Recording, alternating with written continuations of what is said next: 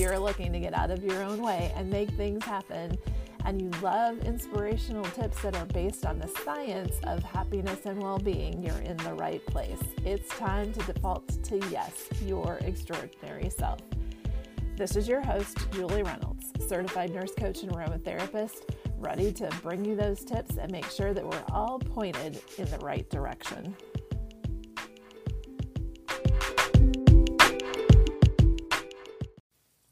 Hello, my friends. I want to talk about today a topic that comes up in conversations with friends, um, on social media, in the news, in well, comes up all the time with my coaching clients. Kind of the reason for coaching in the first place. Um, Self discipline. All right, doesn't sound like a really fun topic to talk about, but I believe it's a necessary topic, and I think that I can give a little bit of perspective to this that might actually make self discipline a little, um, little more fun, a little more enjoyable. Uh, certainly, giving us a perspective to uh, maybe appreciate it more. Self discipline uh, is all comes back to really to self awareness, self love, self compassion. It's an act of love, really, and kindness that ripples out to all those who you show up for. And just want to ask you what that looks like for you today. Now, I recently uh, guided a group of women through a week long self challenge. We explored all, well, many of the aspects of our relationship with self. And I gave daily challenges. They rose to the occasion, shared openly, got vulnerable, connected with one another.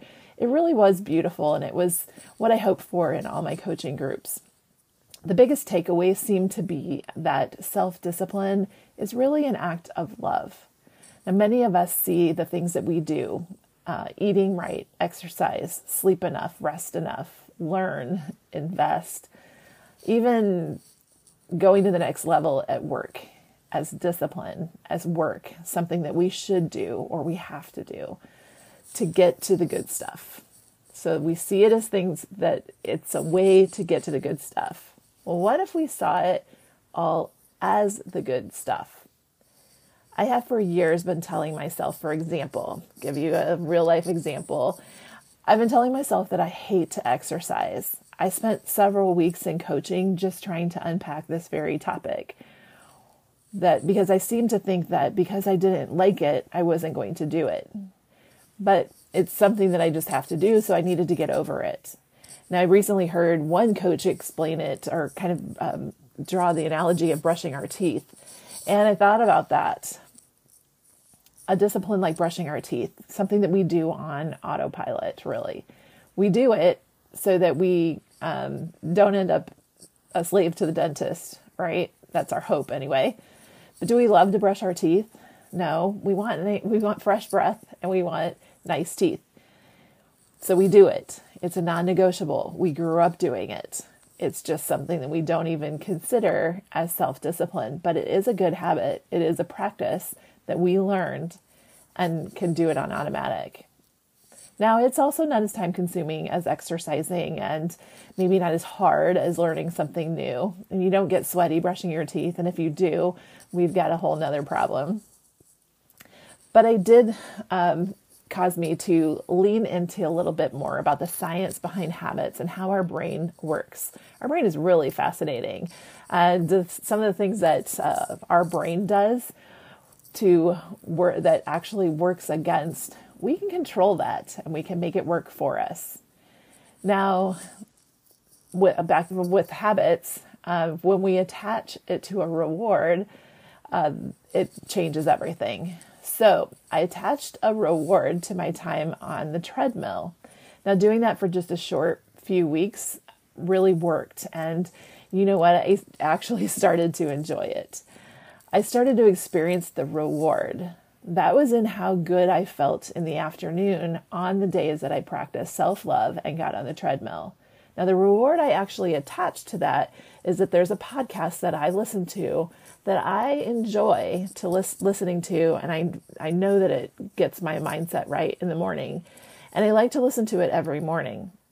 It's also a short podcast, so sometimes it's 10, ep- 10 minute episodes, sometimes it's 20. It can be longer, But I knew that I could probably be on the treadmill for the length of time that it took me to listen to that podcast. So I was really spending no extra time just moving on the treadmill while I listened to it. So I kind of set a guideline that I could only listen to this podcast if I was on the treadmill. And I went to doing that. And you know what? I get on the treadmill, I took that, I turned that podcast on, and I barely even notice the time that go, going by. So here are my three tips for making habits stick that I applied to myself. First of all, start small. Set yourself small, achievable goals that you can easily accomplish. My podcast wasn't very long, so I knew I could be on the treadmill for the length of time that it took me to listen to that podcast. And I could probably then build from there once I was in the habit of actually starting the exercise. Now, setting those small, achievable goals will help you build momentum and confidence in your ability to stick to that habit. Number two, make it fun. Find ways to make that habit enjoyable. Might not be a podcast for you, maybe reward yourself uh, for completing it that, that task or trying to do it with a friend. So depending on what it is that you're what kind of change that you're trying to make will be the what how you can make it fun. You're creative you're smart you're intuitive you can figure that out i'm sure. All right so one start small. Two make it fun. Three track your progress. Keep track of your progress and review it regularly this will help you motivate to keep going and will help you identify any areas that you may be struggling. So I like to track. I started really simple, just putting X's on a dry erase board. Now, one of my top strengths is competition, and so I like to see that that string of X's uh, forming, and I don't want to break the cycle once it gets started.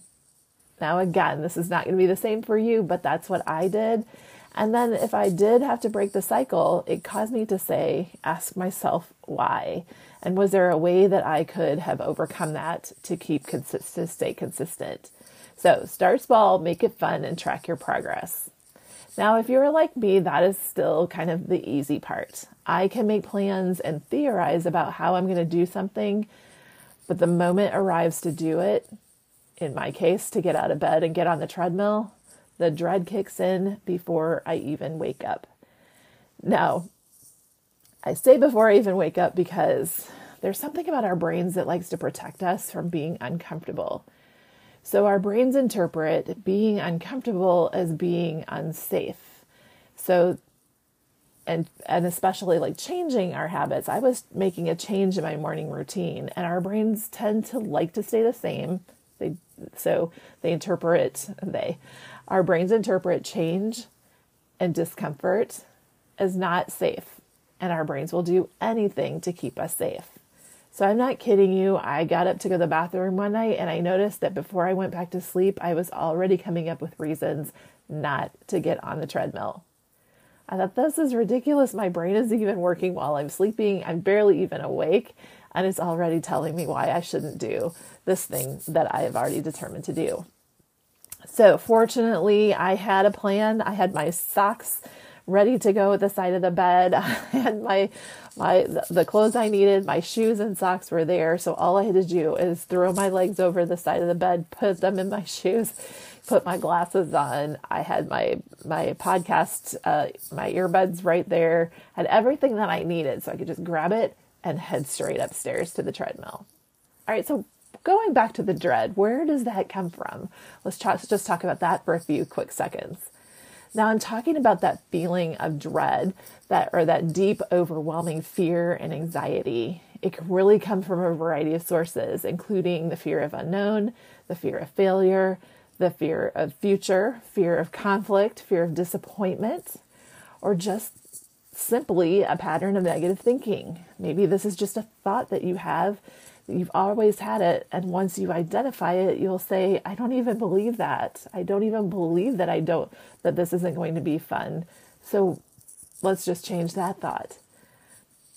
So now, some of you might be thinking, let's not make more of this than it is. I just don't want to. It's more fun and it's more, I can just, I can use that extra sleep I can do something more fun and easy, and I just don't like to do it. That's just, just as simple as that. But that kind of thinking is for people who are not defaulting to yes, and that's not you.